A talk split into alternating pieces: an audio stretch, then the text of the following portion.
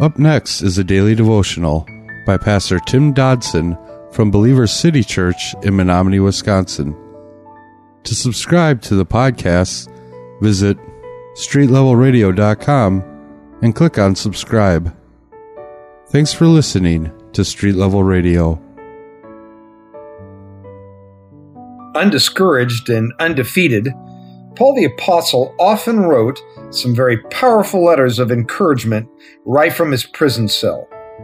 As we're wrapping up the book of Ephesians today, chapter 6, Paul was already telling the Ephesian believers that even though his chains wouldn't be removed, that he wanted to continue to speak boldly for Christ in spite of those chains, and he was seeking uh, their prayers that he would continue to do just that.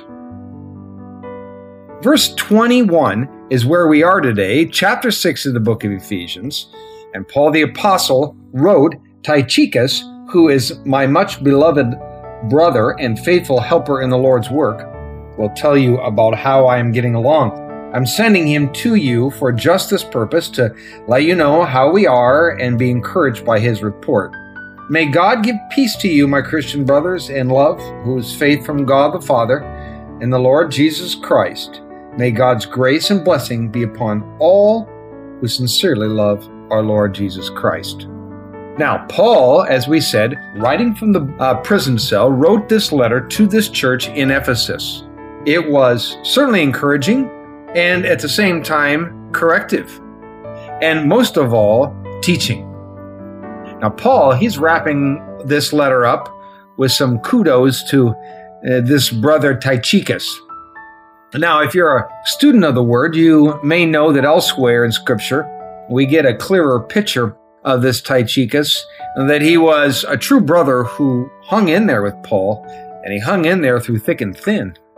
And maybe all of this that we have covered over the days and weeks prior to today, especially the stuff we've covered over this last chapter of Ephesians, may, maybe all of this just is simply overwhelming to you the idea of trying to figure out how to put on all this armor that Paul speaks of and, and how to get it all on one piece at a time. But you know what? The reality is a lot simpler. Just put on Jesus. Because in John 14, 6, we are told that Jesus is the truth, that he's our breastplate of righteousness, Romans 13, 14, that he guides our feet in peace, Luke 1, 79. He's our shield of faith, Hebrews 12, verse 2. He's the captain of our salvation, Hebrews 2, verse 10. And he's the word made flesh, John 1, 14. So clearly, all this armor, it is encompassed in one person, the person of Jesus Christ. Put on Jesus, and we are protected. So let me tell you a great spiritual truth today. God is never going to ask you to do something that you can actually do. Now you say, what are you saying, Tim? Look, God's only going to call you to do what you can't do without Him. Paul is essentially saying, I've learned that. I can do nothing in and of myself, but I can do all things through him who strengtheneth me. This is the secret of contentment. So God is calling us to do what we must lean on Him to be equipped in order to carry out. Well, the fact is, it's going to take you years to work the truth of this principle down into your bones so that leaning on Jesus is always your default setting. But again, this is the secret of true contentment. The battle of fighting uh, the darkness is, of course, getting that truth into the heart so that it dominates all of our circumstances, however big, however real, however heartbreaking they may be. Again, the secret of contentment is a deep and personal, doctrinal, experiential embrace of God's provision in the person of Jesus Christ.